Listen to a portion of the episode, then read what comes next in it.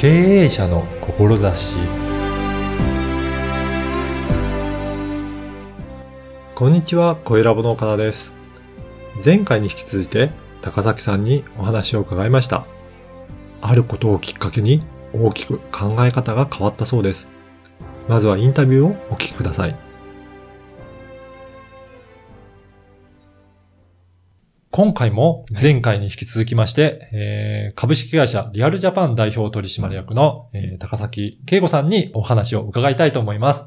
高崎さんよろしくお願いしますよ。ろしくお願いします。えーっと、前回はこはいのリバイバル研修ということについていろいろお話を伺ってきたんですが、はい。あの、そもそもこの高崎さんは今までもどういったことされていったのか、そのあたりからこのリバイバル研修とか出会うまでのこともお話伺いたいんですけど、はい今まではどういったことされてきたんでしょうかね？今まではその、うんおまず、富士通に勤めてまして、あそうなんですね学学校卒業して、卒業して、新卒で。はい、で、長野県の大学卒業して、うん長野県で、あの、SE、システムエンジニアをやってそうなんです。ね。はい。はい。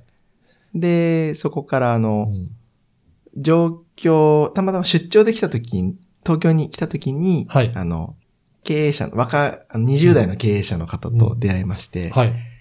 もう成功してるみたいな。うん。で、かっこいいってなりまして、はい。弟子にしてくださいって言って、実はその会社を辞めて、はい。起業しようとして上京したんですよ。そうなんですね。はい。それではどういった起業をされてたんですか、そこでは。あそこでは、うん結構その、まあ、日用消耗品うんの、うんまあ、販売だったりとか、はい。あの、教えてもらいながうら、ん。とにかく、まあ別に好きではないけど、やってみようみ。たいな感じで。はい。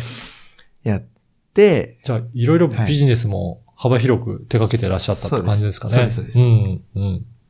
で、えっと、まあ、そこで一定のまあ成果はうん。作らせてもらったんですけど、まあ、その、頑張っうんて結果を作るっていうこと。だかはいら当時はその、人生成功うん。するっていうのがうん。重要だったんですね。なるほど。というのは、あの、私結構貧しい。家で育ったので、はい。もうお金がないっていうのをずっと聞いて育ったんで、もうお金に苦労する人生は嫌だっていう、はい。じゃあもう成功していきたいっていう思いが結構強かったっていうそうことですかね。ですね。まあ、ハングリー精神とはい。いうか、うんうんで、お金に困らない人生みたいな。はい。で、みんな、みんなも、うん。どうせ一回の人生だからうん、成功したらいいじゃんっていう風な、あの、ことでうん頑張ったんですよ。そうですね。はい。で、えっ、と、ハイスコアっていう本も。出しまして、はいその人生は最大限うのんスコアを出すゲームだみたいなお感じー。で、なるほど。じゃあ当初はそういうふうに、そうですもうどんどん目標を達成していって、はい。あのーまあ、スコアを上げるような感じで、どんどんた、あのー目標を達成していっていこうって、みんなそうやっていこうっていう。だからその考えではい進んでいってたっていうことなんですね。そうなんですよ。へー。ところが、ところが、はい。ところが、はあの、転機がありましい。て、うん。2年ほど前にまあ、僕勉強好きなんで、うん。まあ、いろんな本読んでいて、はいただまああの、世界で一番売れてる本だけは読んだことなくて、うん。それは何ですか？それはあの、バイブル、まあ、聖書なんですね、まあそうですね。せ、世界中で一番売れてる。世界中で一番売れてるはい。これはちょっと敬遠してて読んでなかったんですけど、まあちょっと知るきっかけがあはい。って、で、これはすごいぞというふうになりまして、はい。まあ一応そのクリスチャンになったんですよ。おー2年弱前に。はい。で、そうすると、ちょっとこう、自分のその志って言いますか、変、変化するというか。じゃあ、思いが、はい今まで、その、突き進んでいってたけど、それがちょっと考え方が変わってきたっていうことですか？そうです、そうです。その、おーなんていうか、まあ、みんな成功すればいいじゃんっていうふうな、まあ、経済的う。なん成功だったり、そういったものに価値を置いてたんですけど、はい。聖書だと逆なんですよね。ねえっ、、と、例えば、あー金持ちがその富、土地だったり、それを売って、貧しい人にこう分け合う、ただである。げると。はい。で、その、まあ、共同体うんは一人も貧しい人がいなかったって書いてあったりですとか、うん価値観が違うわけですよね。そういうことですねお金を、お金を自分のところにこうんう、集めるうん。っていううん発想ではなくて、逆、うんお金の流れ逆と思っ逆って、す確かに価値観が大きく変わりま大きく。変わってきまして、一時期とても混乱したんですけれども。確かに、あの、自分で頑張ってそれで、どんどんどんどん集めていけばいいっていう考えから、はい。皆さんと一緒に、うん。うん貧しい人がいない世の中にっていう考え方と、やっぱり大きく違いますね。でもそうなんですよ、その考え方に共感していったっていうことなんですかね。そうですね。あでも、えちょうどそのやっぱ苦し、ーそのジレンマを抱えていて、どうしてもその、おまあ、ウィンウィンって言葉では言いますけれども、はい。実際はウィンウィンになってないっていう現実がいっぱいあって、結局こっちの人は損してるとか、うん自分は得してるけど、うん。この人は、その貧しくなってるとか、まあ、具体的に言うとその、で自分がし仕事をじゃあ教えます。うんで、最初初期投資かかるじゃないですか。で、まあ、うまくいかないと、うん。まあ、その人はうん。マイナスそういうことですね。を大きくマイナスではいお終えていくわけですね。うん。うんで、自己責任って思ってたんですよ。うん。だからそれはできない。でき、やらないからそう、ダメなんだやらない、えできるまでやらないからだよ、みたいな 感じで、はい。で、それも一理あるんですけど、あの、でも、やっぱ、どうしてもこう罪悪感じゃないですけどう、んね、成功できなかったわけでですきからね。なかったんで、はいすごい残残念っていうか、確かに。申し訳なさみたいなのは、やっぱずっとあって、で、それがやっぱずっと何年も積み重なってたんで、っていう時にちょうど聖書だどった。のでうん、タイミングもありますけど、この前回お話しいただいた、はいこのリバイバル研修も、はいだいたい同じような時期なんですか、あ、そうですね。ちょうどその聖書に出会って、うん。で、あの、まあ、た、ちょっとこう大きく変わった時に、で、それ、で、ちょうど今まで、えー、その、一緒にやってたところと、まあ、縁、縁が切れたと言いますか、うん。ちょうど。まあまあ僕があの、ちょっとそれおかしいんじゃないかって言ったら、まあ追い出されたんですけれども。やっぱり考え方が変わってくる そう変わっちゃと、ったんで僕が。そもそものはい方針と、やっぱりずれてきたっていうのがあるんですよね。方向性の違い方向性の違いっていう感じですね。はい。確かに今までの方向とは、やっぱり全く逆ぐらいの感じでそうです。なってきたっていうことですね。だなので、その人たちからすると、ん僕がちょううどん変なこと言い始めたとか、おかしくなったみたいな感じになっちゃって。はい。はい。で、まあ、たもとを分かつ感じになって。なって、で、新しい研修、どう、どうしようう自分で作るのも厳しいしなって思ってた時に、うん。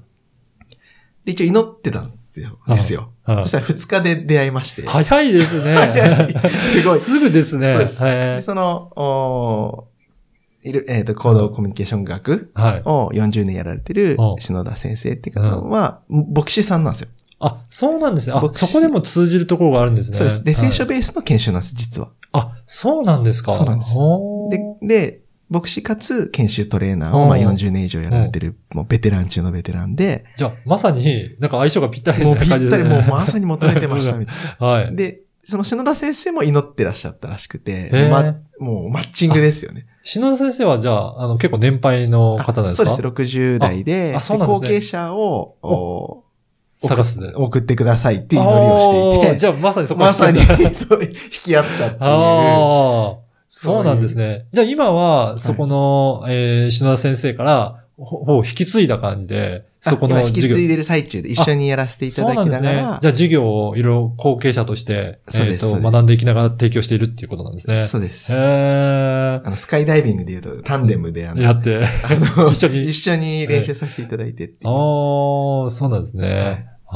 この、やっぱり、リバイバル研修、その聖書とか、そういった牧師さんとかやられてるような、いやっぱり考え方としては、今までそういった、えっ、と、頑張っていこうという研修とは、やっぱり大きく違ってくるっていうことなんですかね。そうですね。うんあの、やっぱり、人がこう、もともと生まれ持うんった性質っていうものがあると。はい。で、えそれを尊重していこうっていうふうに。うんうんなんで、生まれたものを、うあつまり、えっ、と、ココップっていうものは、はいあの、水を入れるためにうん。生まれたじゃない、作られたじゃないですか。作られて、はい。で、お皿は食べ物を乗せるために作られたと。で、コップがお皿になろうとすることはおかしいわけでなるほ。ど。うん。コップの存在うん目的があるわけですよね。確かに。はで、い人もまあ、あの、そうだと。うんまあ、雑に言ってしまえばそう、ん同じで。だからそれぞれ、器の形が違うので、そうです、そうです。それに合ったものをうん取り組んだ方がいいっていうことそうです、そうです。で、お互いのこう違いを知って、うん。えー、コップはお皿にできないことをはいやって、お互いに、うん。えーそうすると一つになりやすいわけですね。ね。違いを知るからこそ一つになれるというところがやっぱ大きく違いますし、なるほど。そうするとアイデンティティが回復するんですよ。うんうんうん。日本人は特にアイデンティティが低いはい。ので、自己確立からまず行っあて、あ。私は OK ってなるんですね。じゃあ、まずそこのベースを作っていくっていうこともあるんですね。そうですそうですそううん。もう私はダメだっていう、うん。なってる日本人がすごく多いと思ってまして、うんまあ、そういう教育なので、うん。私は OK ってなって、であなたも OK。で、うん人間、で、人間関係をこう、確立していくっていう。じゃあ、この研修だと、まあ、それぞれ皆さんが自分のポジションを確立して、まあ、あの、自己確立をどんどんできていくような研修になってる。そうです、だからそうです。誰も、なんか、その、ついていけないっていうような、なんかそういったようなところではないんですよね。ないんですよ。なので、へーあの、詰められることもないし、あ あ、じゃあ、しっくりくるようなポジションを見つけていくっていうことですかね。本当にそうなんですよ。あであー私はこれで良かったんだっていうふうになるので、うん本当に自信を取り戻すことができる研修ですね。おー、なるほど。じゃあ最後に、はいえっ、と、これから、あの、どういうふうな思いでやっていくか、そのあたりもちょっとお話しいただけるでしょうか？あはい。えっとですね。